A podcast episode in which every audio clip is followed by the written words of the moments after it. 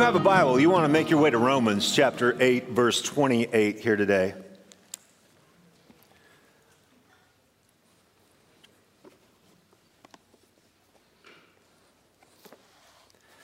Great to be with you. You ever have those times in your life where you're wondering what in the world is going on? Where life just seems to be out of sync and things are going wrong all the time? I'm sure it doesn't happen to you, but it happens to me on a regular basis. And I think the difficulty is hey, if you need a Bible, raise your hand, they're going to get you one. But the difficulty is, is that making sense and solving the puzzles of life. We say, I'm puzzled about this. And the puzzles of all the different pieces, it's like your life is this 2,500 piece puzzle, and it's been piled, dumped out in a big pile, and you have to make head sense, heart sense, logical sense with what's going on. And there are times that, because of the circumstances in your life, you just turn, feel turned upside down. As a matter of fact, in the world, they have a bumper sticker they put on the back of their vehicle that says, Stuff happens. Different word, right? Stuff happens. And stuff happens no matter whether you're a believer or you're not a believer, stuff's gonna happen. And how you process that is so vital, especially in your walk with God. And there have been times I'm going through such difficulties that I just open my Bible and make sure this verse hasn't left it. Check it out. Verse 28 of Romans chapter 8 says, And we know that all things work together for good to those who love God, to those who are the called according to his purpose. What an incredible promise. But just because I'm loving God doesn't mean everything is fine and dandy, right? We were coming here and we had a very narrow connection from our New York flight where we live and a connecting flight in Detroit this week. And we're coming to serve God. My wife and I, we love Jesus. We wake up and say, Lord, use our lives. Therefore, there's this mysterious thought that's usually not connected to reality. That means we're just going to float our way to the West Coast, right? Because we're God's servants. We don't have trials. We don't have struggles. I mean, the people at Starbucks are going to give me a free coffee. It's just the way it should be. I want to be a part of the Bless Me Club. I'm serving God.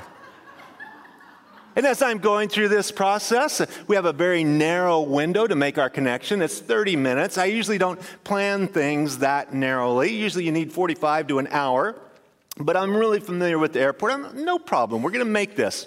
We land on time. It was beautiful. I'm sitting there in the seat, nudging my wife. We're on time. We're going to make this connection. I'm all about efficiency. I'm about, about conquering things. And then we sit there. And we sit there. And we sit there, and 15 minutes later, you see what had happened is they had a power outage right before moi landed. Now, why is that?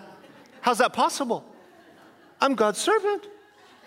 They had a power outage, and what happened is it cleared all the security codes. So the fun jet bridge that comes out and connects to the plane, their security code doesn't work. They have to come in and reprogram it. While we sit there and I'm looking at my watch, I'm like, well, if they get it within this time, we can run. At Detroit, you have to go down underneath this tunnel over this other terminal. I'm like, we're still going to get it. They finally get it. Takes them 15 minutes, but because we were on time, the margins are a little better than I thought. And then we go out. I'm like, look at my wife. Hey, I'm going to get it. The jet bridge is cold, and they're going to bring our luggage up. And you pick it up that accordion metal door because of the plane that we were on. I tell my wife, just go out there where it's warm. I'm going to take care of things. And we're standing there and we're standing there. And the agent is pushing the button, and every time the elevator comes up, this metal accordion door has this big bulge in it, like something's trying to explode through it, and it won't open the door. Another 15 minutes. Everybody's now going to live their fight there. Everybody, you ever hang out with really whiny travelers? They're mad. They're mad. And here's this bulging thing, and everybody's like, whatever that, we want to kill that bulge. They finally get maintenance there, and this guy gets super aggressive, and he just rips this thing open like he's the Hulk. And that bulge was this suitcase that was being smashed by the elevator over and over and over and over. Wasn't anybody's suitcases. It was hers. I'm looking at it with this ribbon on it, and I'm like, this is not happening. Jesus, I'm your servant. What's about this, you know? Having this conversation with the Lord. Smash, it exploded the entire seam and everything. And so now all Tammy's little dainties are revealed to everybody. I'm kind of looking like, this is my wife's stuff. Hey, dude, don't be checking out her undies, you know? I mean, I have to grab the thing and it's, it's smashed. I, I got some pictures, I think, here, actually, of it. Uh, this is the smash. See where the door kept smashing it on the top? And uh, this is right outside the gate when I got it in. And there's nothing holding that. I just have to carry it like that. There's no, no connection all the way around it. And, and so then they give her a wheelchair. They said, put your suitcase in a wheelchair. So baggage claim puts a bag around it like that's to help put it in a wheelchair now we're going through and every single employee at the airport is doing what looking at her like what do you got a wheelchair for so now we're getting the evil eye from the employees because we want to shout they told us to use your wheelchair leave us alone we're going through there and then this we have a long ways to go and this wheelchair you know what it has it has the wonky cart wheel but it wasn't just your average, consistent blah, blah, blah, blah, blah. It would go, it would wind up at. So much so, the guy walking next to us stopped us to see if he could troubleshoot. I'm like, we're even annoying the pedestrians going by us. Finally, we see one of those carts, so we ditch that, but we don't know. One of the guys that's next to a kiosk, he says, How'd you get that cart in there? We're thinking, we went from the wheelchair to the cart. We think we're okay now. No, no, no, no. They're not supposed to be past a certain gate. So I say, forget it. I just take on my key, caveman role. I pick it up. It's now time to get on a later flight. And I'm just, I'm, uh, shall we say, I'm becoming more aggressive with life? Because pastors don't lose their cool. But I was right on the edge. Anyway, so I pick it up and I'm thinking, fine, I have to walk in, you know, holding the thing like this. I hit a lady in the head going on the airplane.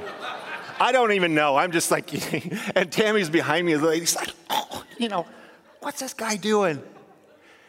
So you finally get here and you arrive, and I think, well, it crushed my wife's mirror.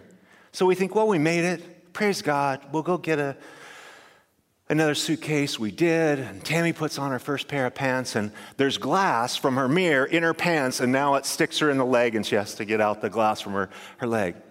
I'm like, I'm coming to serve you, Jesus. And stuff happens, right? Now, I know that you guys never have times like that because you have beautiful, blessed lives and God needs to teach me a bunch or something. But I'm just saying, Sometimes you feel a little bit more like Jacob does in Genesis 42, 36, when everything was going wrong with his life. Look what Jacob says. Jacob, their father, said to them, You have bereaved me. Joseph is no more. Simeon is no more. You want to take Benjamin. All these things are against me. What did Romans just say? No, they're all for you. God's going to work it together for good for you. But Jacob, I think a lot of times in our life, we feel a little bit more like Jacob than we do Romans 8 28. How come all this stuff's against me? Why are all these things against me, right? And so, in this process, we want to contemplate here today what will bring us victory when we face the stuff in life as we walk through this step by step. I had a big dose of encouragement. The new flight that I got? It said Delta, DL 2911. And all I can think of was Jeremiah 2911. That was the flight number, right? And so I just started meditating on that, and I told my wife, I said, check this out. This new flight we're going to get, 2911, Jeremiah 29:11 says, "For I know the thoughts that I think toward you," says the Lord, "thoughts of peace and not evil, to give you a future and a hope." The Lord knew just to encourage me as his servant. He didn't patch up the suitcase and put it back together, but he reminded me of his promise. You know what? It's all good. Don't worry about it. It's all going to work out. You see, the thing is, is that in the midst of your struggles, the psalmist said this in Proverbs 15 15. all the days, that's supposed to be all, the A is gone for some reason, of the afflicted are evil, but he was of a merry heart, has a continual feast.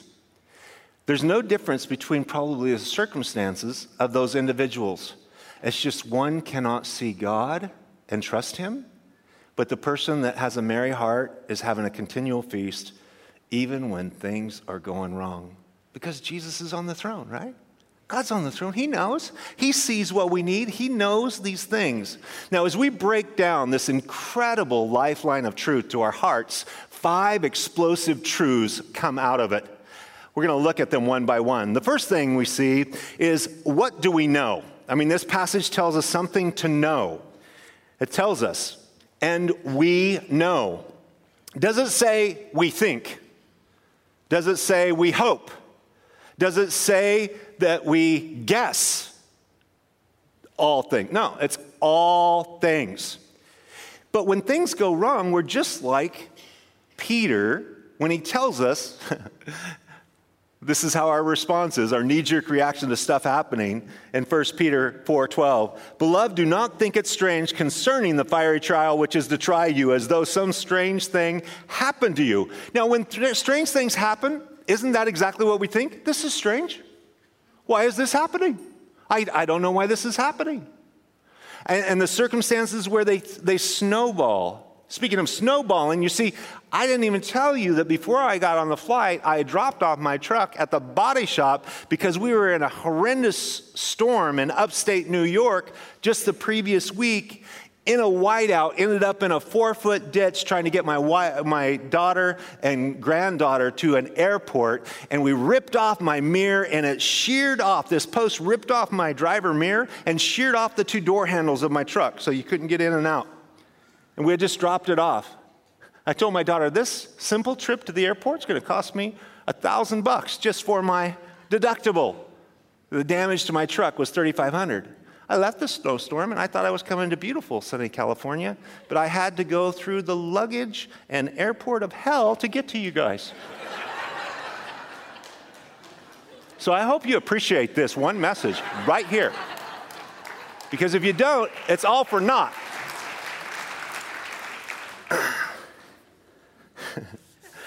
but the thing is, is that we know, right, uh, today, beautiful sunshine you know beyond a shadow of doubt if there's, even when there's clouds and there's wind and there's rain, what do you know beyond those clouds and that rain? The sun is shining. You know that, right? I mean, it's just a fact. But you might not see it. And that's what happens is there is a closure of our vision. The sun is constant and God's care for us is constant. So we know. And so you have to practice a little bit we know these things are going to work together for good. So you're going to help me out, a little audience participation. count of three, you're going to say, We know. We're not guessing, we're not hoping. Everything that's going on in your life, if you're a child of God, is working together for good. One, two, three. We know. We know. Now, the difficulty is for you and I, is we know it here on Sunday morning. By this afternoon, I've forgotten. How about you? I'm a preacher and I forget. That's why I try to preach so much, just to remind myself of all the stuff I constantly forget. And that's what a, minister's job is. Just think of a pastor as a square yellow piece of paper with head and legs, a post it note. Just to remind us, we know that these things are working together. Number two, powerful thought that comes from this passage, it tells us is how many of these things we know that all these things that are happening, how many of them? Some things, a few things, the good things, the obvious things, the things I understand? What about the mysterious things that trouble and confuse me, the things I don't understand? What does it say? All things. All things. The good, now think about this. Only a sovereign God can take the good, the bad, and the ugly of a messed up life like mine and yours and do something good with it. Isn't that true? You mix all the ingredients in who you are as a human, and then you're connected to other humans. And then there's this broader mass of humanity you're connected to, and all the different things that can go on. It's not some things, it's not a few things, it's not only the good things, it is all things. That was weak. It is all things. Okay, so we know that all things are working together for good. You see, in Isaiah 55, 8 and 9, the things I understand, the things that are small potatoes, really. I mean, smash luggage, nobody's in the hospital, nobody's on life support. It's not a big deal. I mean, it's, it's inconsequential, honestly. It's a little irritating. That's about the bottom line of it. But when you think about the more difficult things, when I'm sitting with a father and a mother and their 17 year olds just drowned, when I'm sitting there with the family and here's this person that was healthy last week and because of an asthma attack, we're there to pray as we unplug them from life support. To look at that wife as that husband's walked off with the other woman. To talk about the truly painful things and weep with those who weep in the hardships of life when we don't understand. And this is the thing people get hung up on, but why, Pastor? Have you ever got hung up in the whys of life? Why, why, why, why? It's, I don't have an answer to that. But I do have the answer of who God is. And when I can't answer the why of life, I point to who He is and His love and His grace and His goodness. I don't know why. I don't know why this happened now. I don't know how God's going to use it together for good. I don't know. I don't have the final plan. I don't have the pieces that come together. Isaiah tells us, For my thoughts are not your thoughts, nor are your ways my ways, says the Lord. For as the heavens are higher than the earth, so are my ways higher than your ways, and my thoughts than your thoughts. God said, As far as the heavens are above the earth, that's how high his thoughts are above yours. And yet, you and I, with our three pounds of gray matter, are constantly trying to know as much as God. And, and it's pretty epically stupid, to be honest. Right? It, and people say, well, if I could understand God, I would believe in him. I say, no, you don't. No, you wouldn't. Because if God was small enough for my mind to understand, he would not be big enough for the problems of my life. We want to reduce God to some small, understandable, we want to make him in our image. People say this, they preface their, so many sentences this way Well, if I was God, sure, you ever said that? Well, if I was God, we all cringe because we know you. and, and we almost say, please don't even finish the sentence because if you're God, we're all checking out voluntarily, right? Because of who you are. Because of the short sightedness of man. Paul tells us this in 1 Corinthians 4 5. Therefore, judge nothing before the time until the Lord comes, who will, bring, who will both bring to light the hidden things of darkness and reveal the counsels of the heart. Paul the Apostle is talking in this passage about people judging one another, but then he tells us a real root cause of people judging circumstances, situations, and people is that you are judging it before the time. So you're making all these half baked judgments because you don't have the facts. You don't know what the motive is of that person that did that. And yet, humans, with their very, very finite, limited thinking capacity, pick up a judge's gavel and a black robe and a bench and go through life judging everything in every circumstance. Sad. Really sad. Right now, some of you have been judging things before the time. Say you got a prodigal. You raised kids in the ways of the Lord, they know, knew Jesus growing up, and now they're not walking with the Lord. Common phenomenon. And they come up and they basically judge, my child is lost and going to hell and they're not walking with God. And I say, not yet. And they said, what? I just told you my child was. I said, I said he's not walking with God yet because you're already passing judgment that you think is this is going to be the final condition of his heart or her heart. And you're judging it before the time. It ain't over. I mean, you say in the world, tell the fat ladies things. I don't even know what that means.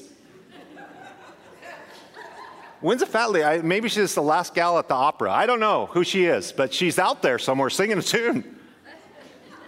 That, that signals it's over. But let me tell you, as long as somebody's heart is beating and there is breath in their lungs, there is hope for the grace and the wonderful love of Jesus Christ to break into their life. So when people tell me those things, I just simply tell them, not yet. And they always come back, what do you mean, not yet? I said, not yet. You're praying? I tell them, they're working on their testimony. It's okay. They're working on that testimony. They want to figure it out. They want to, you know, they got a journey. And, well, I know, but I gave, it's, now you're judging them based on your experience. They got a whole different journey. They have a different personality. They're coming from a different perspective in life. Why are you so? Because our small mental capacity, we have about this much bandwidth to view life. It's very small. And the Lord tells us that his ways are higher than our ways to open the perspective. This is a beautiful thing. Why don't today you just let God be God and you be a human? Because as long as you're rivaling him for his throne, you're a miserable person. Because you are not all knowing, you're not everywhere present at once, and you are not all powerful. Therefore, I'm a small human that trusts that God's going to work because he loves me. Right? And I trust, I'm, I'm, I'm excited that his ways are above my ways.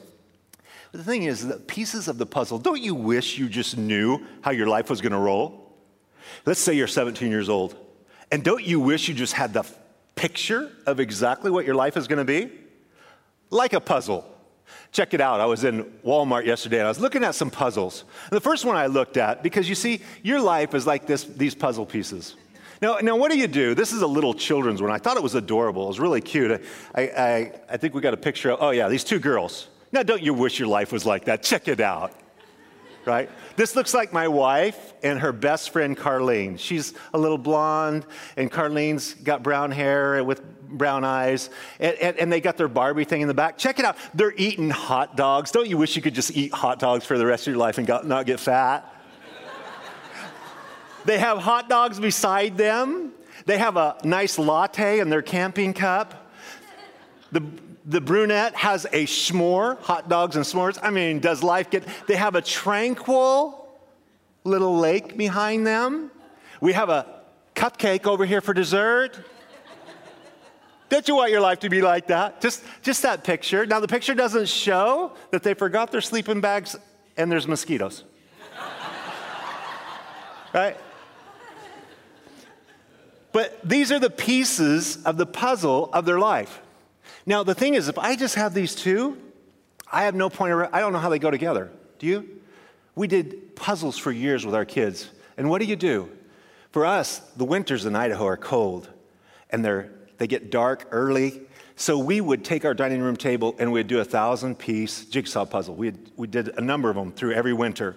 And so we would put the box up like this, right? Because when I pick this piece, I look at the picture, the complete picture. This picture has no lines, it has no seams, and it's perfect. And whoever created this puzzle made this beautiful picture, and then they cut this into pieces, and we have to put the pieces together one step at a time, one day at a time. But God has the perfect picture.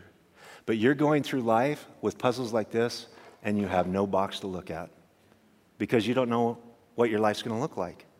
Correct? What do you do when you find, when you start a puzzle? What's the very first thing you pick? The corners, right? And after the corners, the sides. Because we can always get those, right? The corner is always the easiest to find. And our life is like that. You know, in my life, if I'll pick the corners based on who God is, He loves you. He has a plan for you. He's gracious and He's forgiving. Those four corners of my life, I just know God's going to work. And then the sides, these are all the promises of God's word. I can I know them, but it's the whole middle part of actually me involved. That's the trick, right? I know who God is. I have all his promises, but I got to put all the pieces together. And you and I are going through life and we have these puzzles. Check it out. I didn't even know Jeff Foxworthy did puzzles. Check out Jeff, Jeff Foxworthy's. It says, In looking back over his life, Jack's only regrets were his job, his marriage, and his children. That's the way a comedian does a puzzle, right? Is there anything left, Jack, that you you would be happy about? No, his job, his marriage, and his kids' life stinks, right? and that's the way you look when you go through life that way, too. Jack looks like he didn't know Romans 8 28. He went through life with all of these puzzles, and he was puzzled by his job and the coworkers. He's puzzled by his wife, mysterious women. How can you figure him out? And he's puzzled by his children with wills of their own. And some people, without the perspective of God's promise, are miserable old people. They are angry. They are bitter that life turned out the way it did and they don't hang on to the promise that, hey, you know what? If you just trust God, faith, hope, and love, trust God, that good is coming from the hand of God, and walk in love with those around you, you know, Jack would have a big smile on his face instead of a big frown. This last one's really cool. It's a little startling, though. You know, I'm taking pictures, and who, who, who has a, uh, a puzzle on the shelf? Big TV show, Game of Thrones. But I love the picture of this guy hanging onto this crown, right? Isn't that the way you want to live life? The Bible says you're, you're priests and kings, you are royalty. And when you live the way God wants you to, simply in faith, do you know what overcomes the world and the troubles of your world? John tells us in 1 John, you guys have overcome the world, and what gives you the power to overcome? Your faith you trust God with your life. And the quality of your heart and the quality of life will change your perspective on things. So we know all things. The third thought here that comes from this passage of Scripture is what will be the results? It says in Romans 8 28, all these things are working together for good the good and the bad and the ugly of your life, those are hard. They are difficult. It doesn't mean that individual ingredient of your life, that individual situation is good. I see some Christians kind of, they, they almost deceive, try to deceive themselves that they say, I'm going to be thankful for everything because the Bible tells me to be thankful for everything. That's the will of God in Christ Jesus. No, it says be thankful in everything, not for everything. Am I thankful that my truck's wrecked and my wife's back? No, I'm not thankful for that, but I am giving thanks in it that God's still on the throne and He's good and He's going to use all this together. You see, it's a very different perspective. But all these things are going to work together for good because God has a way of bringing the good, the bad, and the ugly of your life and making beautiful things. Only God can do that. You see, look at how James says it in James 1, verses 2 through 4. Brethren, count it all joy when you fall into various trials, knowing that the testing of your faith produces patience. But let patience have its perfect work, that you may be perfect and complete, lacking nothing. When you go through difficulties, God is growing patience, which literally means the strength to bear up under hardship. The more hardship an individual goes through and the more they bear up underneath it, Patience is having its perfect work. And if you don't, it's, like going to the gym. You guys know the gym thing? Last month, you know, January, you made this big resolution. You're going to lose 30 pounds and go to the gym. It lasted two days because you worked out so hard. You had to wake up and, you know, eat ibuprofen for a week because you're so sore. Threw in the towel, forget that. We call that vitamin I, ibuprofen for old people when they try to exercise. And so you, you know, you go to the gym. Why do you go to the gym? Isn't it the weirdest thing? I'm going to pay to go hurt myself. I'm going to pay, I'm going to give them money. They're going to make money. They're going to make profit off me because I'm going to go hurt my muscles so that they'll grow in strength so I can do what? So I'll be strong enough to bear up in life. That's what trials do to you.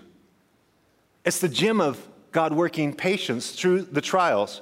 This is how something that's bad, a trial, is used for something good, helping me grow in patience and strengthening me. It says in Romans 5, verses 3 through 4, we also glory in tribulation, knowing that tribulation produces perseverance, and perseverance, character, and character, hope. Here he tells us that trouble, that is tribulation, difficulties, hardships, they make you persevere. So I've gained patience, that is strength to bear up. And now the perseverance is the ability to keep going through even when life is hard. That's why when you have the history of a long marriage, my wife and I, if God, by God's grace we make it to May 17th this year, we'll be married 34 years. And yet another four years from our first date, we've been together uh, 38 years. And uh, I tell young couples, you know, they're going through a rough patch. Maybe you're here and you're struggling a little in your marriage. A couple years in, trying to figure each other out, idiosyncrasies, opposites attract. You got all of the friction, all the sandpaper of relationship coming together, and you're just beside yourself, and you've been crying this week, and you guys can't work through anything. And, and you come up after church and you talk to the pastor. I say, You know, it's okay. You both love the Lord. You're going to make it. They look at me, How do you know? How do you, how do you know we're going to make it? I say, Because as long as you keep trusting Jesus, and you stay in the same household and want to talk it out and work it out, you're going to get stronger because every time you go through a season of difficulty in marriage, and it doesn't matter if you, you've been in the race for 20 years or 20, every time you go through rough things and you have to grow through it, you're stronger. But they don't have the hindsight of a lot of years. They got six months of a person that they were just gaga about, and now they can't hardly look at each other. They say, Well, I think we don't love each other anymore. No, your emotional affection that was flowing now is, un, is stopped flowing because you have unresolved conflict. Resolve the conflict, and the emotions start flowing again. No, I don't think you know. You gotta. Anyway, this is not a marriage session. So, forget that. Cut. We're moving forward. We can't get bogged down in, in your counseling. in 2 Corinthians 1, verses 3 through 4, he says, Blessed be the God and Father of our Lord Jesus Christ, the Father of mercies and the God of all comfort, who comforts us in all our tribulation, that we may be able to comfort those who are in any trouble with the comfort with which we ourselves are comforted. Did you know that? When you go through the good, the bad, and the ugly and difficulties, and you cry out to God and He comforts you. When you see others go through the good, the bad, and the ugly, and now you understand what happens. You are moved with compassion to go comfort them. And God's comforted you. And now you're a channel, you are a conduit, you are a vessel of comfort and blessing to them. Isn't that cool? Like you experience. So, how did God work in those things? We're growing in patience. We're growing in perseverance. We're growing in character. That's forging character is the forging through difficulties of making good decisions all the time. That forges your character. And then you're filled with hope. What do I know about hope? Is that I know hope is the certainty of coming good from a loving Father. That's what the biblical hope is. It's not, I hope so. It's no, a certainty. I hope. I know God is going to work in my life. I know that God is going to come through. Why? Because He's been coming through in my life for 35 years, 36 years. That's who He is. That's what He does. I don't know if you've ever heard the illustration about the scientists that were checking out rats. They put them in a, a, a barrel of water, and they put them in there, and when the, the rat would go all the way around the edge of the barrel, like this, and when it would scrape all the sides, it couldn't get out. And, and the average of that rat drowning was about 17 minutes. Because once they had went around and around and around, what they realize? There's no hope of getting out. Right? They've checked out every opportunity. They can't get out. And then what these scientists did is that right before the right when the rat started to drown at the 17 minute mark, they took it out, fed it, took care of it for another month, and then they put it back in. You know how long that rat lasted the next time? 39 hours. What was the difference? Hope. What's the difference in your life? When God comes through over and over and over again, I'm like that rat. I'm in for 39 hours. Why? Because God's bailed me out every time. And some of you, you even the look on your face this morning, you look like you look like you're scratching the barrel up, man. but know that God is able. And once He does, and He does it for a decade, and He does it for two decades, and He does it for three, you know what? You can take it to the bank that God is faithful and He is going to take care of you. So we know that all these things are going to work together for good. I liken it this way. When I grew up, my mom's an amazing cook. She can make all kinds of stuff from scratch. And when she would make a cake, say my birthday's coming, I want to watch her make the cake because I want to lick the bowl and the spoon when she puts it all in the pan, right? But when she's going through the process, she's got all these ingredients on the counter right? She's got flour, she's got sugar, she's got, depending on what it is, Crisco. She's got baking powder, baking soda, and uh, or maybe it has lard, old school type of stuff. And and it's got raw eggs there that they're to put in, and a cup of milk. Now, if I sought to ingest, digest, eating the two cups of flour all by itself, how's that going to go down? Oh, well, it's in the cake, right? It's in the cake. How about if I drink or try to eat a cup of sugar? How about a teaspoon of vanilla? How about some baking soda, some baking powder? Right? Let's get the, uh, let's do a full cube of butter and just gobble it down. I want you to know that that experience one time would solve me from ever liking a cake again because somebody tried to feed me the raw ingredients. But think about the mystery of this. You put all that together in one bowl and mix it up, and it comes out like, mwah, right? That's what people do. They isolate the difficulty. They're trying to eat a cup of sugar because of that difficulty. They're trying to eat a couple of cups of flour. They're chewing on a cube of butter because they simply don't know how the pieces go together. And God is mixing your life the good, the bad, and the ugly, all these ingredients that look like they should not go together. And you look back when He does it and you go, wow, I can't believe God did that. I'm blown away. God's done that. I'm blown away. God's done that in my life, or my wife's life, or my children's life, or my family's. I, I'm just blown away because the individual isolated events were hard and painful and difficult. And if you look at them all by themselves, they stink. But when you put it all together, and God is a master, I just want you to know God is a master chef. And He is making something beautiful from your life. You see, it's all good. We know that all things work together for good. It's, it's all good. That's why a child of God. People will see you in difficulties and they see the peace and the joy you have, and they know what kind of hardship you're going through, and they're going, Man, what makes you tick? Jesus. He's good. I, I know all this stuff's going on in my life, but I'm, I'm just trusting Him. The wonderful thing is, is this is a promise. Who is this promise for? The fourth thought. Now, don't lose this because some of you, if I stopped right here, you're going to go out and you're going to use it with all your unsaved coworkers at work. You're going to share it with your unsaved uncle. You, Check this out. Who is this for? It says, to those who love God, to those who are the called according to his purpose. For some here today, you haven't trusted your life to Jesus, and just keep the bumper sticker, man. Stuff happens because it's a crapshoot. That's what you got. Because this is not a promise to an unsaved person. This is a promise to a child of God. So you go, well, man, I want those promises. I want that promise. Well, then trust in Jesus. And this promise is for you. The beautiful thing is that God loves people and he wants to communicate that.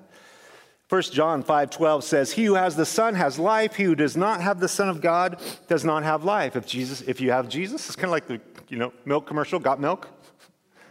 You got Jesus? All right, you got life, and you got this promise. You don't have Jesus? You don't want to surrender your life? Then fine but this promise is not for you. It's amazing to me how unsaved people move through life grabbing a hold of the things they like about God and discarding everything else. And thinking that somehow they're going to, I mean, people that want to talk nothing about Jesus, somebody dies and then they start going around just comforting everybody. They're in a better place. I want to ask them, how do you know that? You don't believe any of this. Oh, you wizard? I, I guess that's comforting. Yeah, but you, you're grabbing onto these thoughts and concepts that are presented from a loving God and the truths of His Word, but you're dispensing them, but you don't believe them. So the promise is very specific.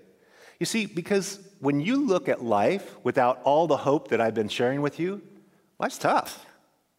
Right? Because there's now no there's no faith and hope and love. I'm not trusting in all-knowing, all-loving God. I'm not filled with the certainty that good is coming my way from his hand, and I'm not walking in love with others because I don't have faith, hope, and love. which are the greatest qualities of the Christian life. It tells us in Proverbs 13, 15, the way of the unfaithful is hard. Right? You think being a Christian is hard sometimes? Going through the stuff in life and not having God to trust in, that's hard. That's difficult. It tells us in Isaiah 48, 22, there is no peace, says the Lord, for the wicked. Why don't they ever have peace? It's because they're not trusting the Prince of Peace.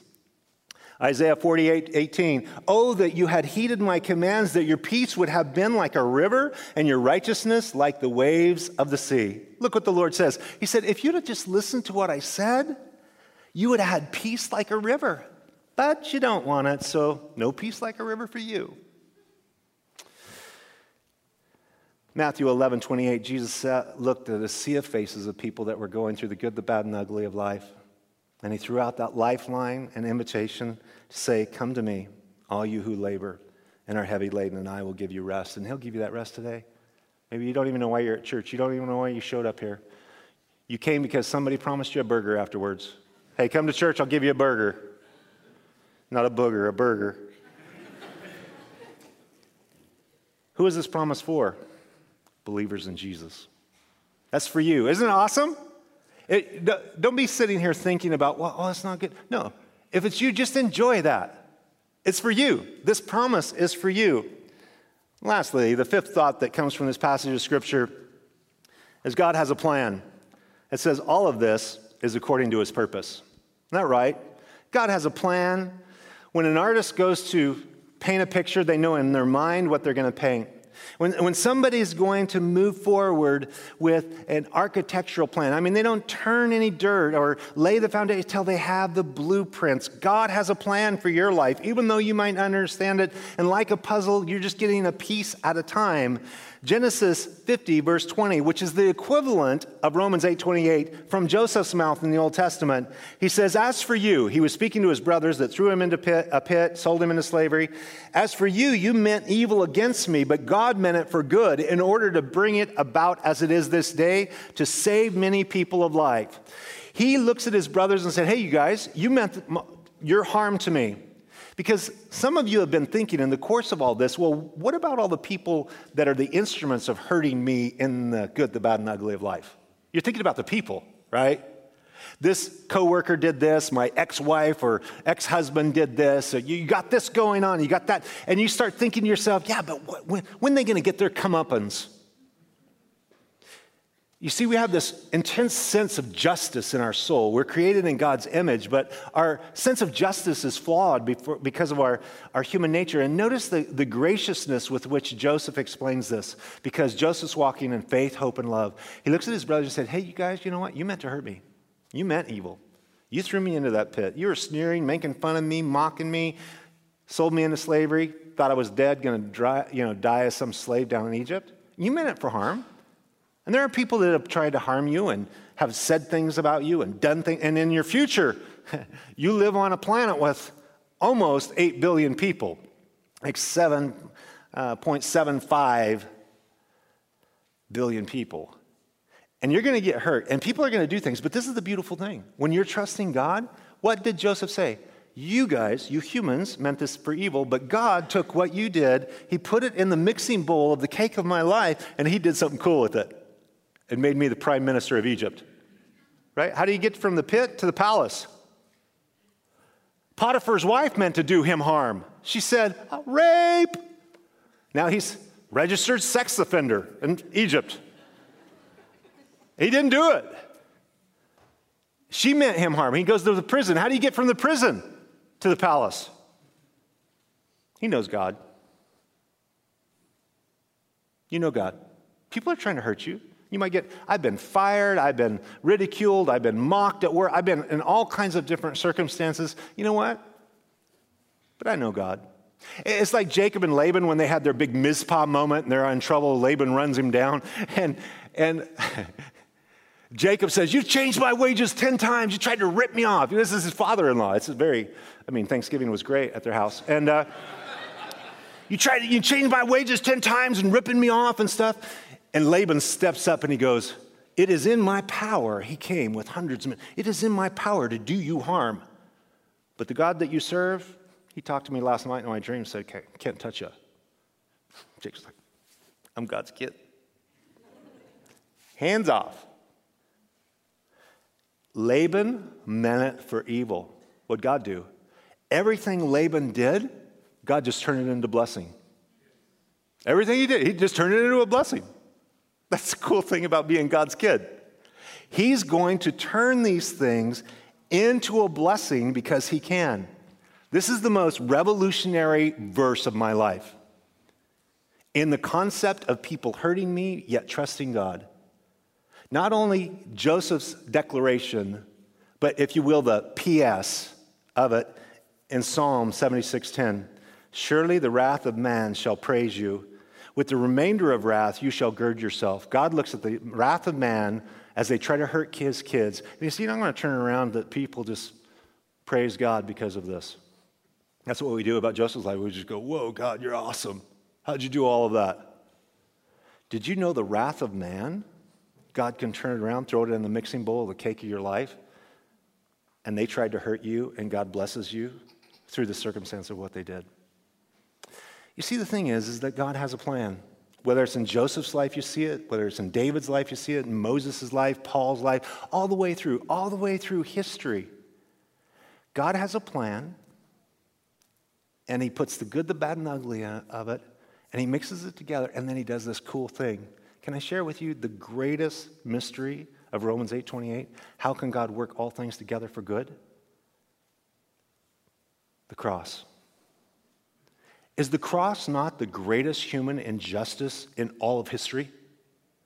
Jesus being an innocent, flawless, perfect man, he only came to share truth and love and to heal the sick and to give legs to the lame man and to give sight to the blind man and to give hearing to the deaf man. And Jesus came to be an absolute 100% perfect blessing to humanity. And what did humanity do to him?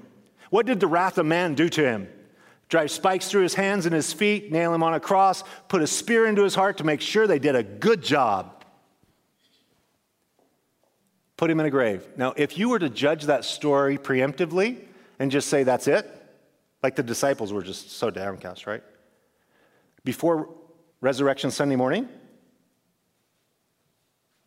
as Paul Harvey said for so many years, and now the rest of the story the rest of the story about the resurrected Christ and that which was the good, the bad, and the ugly of all of human history, really climaxing at the pivotal moment at Golgotha, the place of the skull, became in that mixing bowl of this sweet tasting cake of eternal life.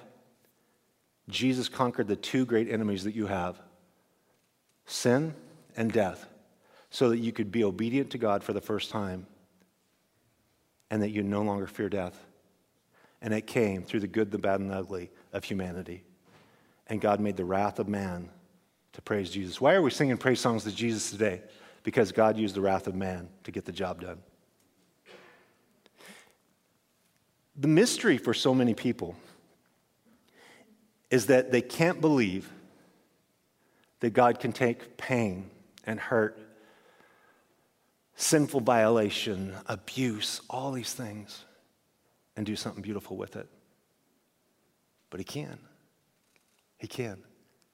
And when you begin to trust Him to do that with your life, you're going to have a whole new perspective on life. Even when I'm in the midst of it, I can trust that God has a plan for me. God knows what He wants to do. Know, it says in Psalm 30, verse 5, weeping may endure for the night, for a night, but joy comes in the morning. Isaiah 61, 3, to console those who mourn, to give them beauty for ashes, the oil of joy for mourning, the garment of praise for the spirit of heaviness. God wants to lift us into that place of praise from that heaviness that life can just truly knock the wind out of you. And I don't in any way want to diminish what you're going through here today. Maybe you're in the backwash of grief from losing somebody you really love. Maybe you just discovered one of your children have been sexually abused. Maybe you just discovered that your teenagers just, you know, made a huge mistake that's going to change the course of their whole life. God can take the good, the bad, and the ugly And if you'll trust Him by faith with whatever your circumstances here today and the coming days, weeks, months, years of your life, He's got a beautiful picture like a puzzle, but He only gives you one day at a time to put it together. So when you trust Him and you know good things are going to come because of it, and you can walk in love with people, you are going to live the highest quality of life that a human has the capacity to because each day you're going to enjoy love, joy, and peace. Isn't that what everybody's looking for on the planet? They want love, joy, and peace. Now, that, like the old B.J. Thomas song, they might be uh, looking for it in all the wrong places. But they're just look. I mean, people just want love, they want joy, and they want peace. Isn't that what you want? And when you are filled with faith, what is the fruit of the Spirit? Love, joy, peace, patience, kindness, goodness, gentleness, faithfulness, self control. That's what will fill your heart and your life. The puzzles of life. I don't understand all the puzzles to my life, but what I know is the guy putting the puzzle together for me is going to do a perfect job. And I'm going to be muddling around in all my imperfection, and people are thrown into the mix to mix it all up, but all of us are dumped into this incredible mixing bowl, and God's going to make something that really, as the Bible says, taste and see that the Lord is good. Amen.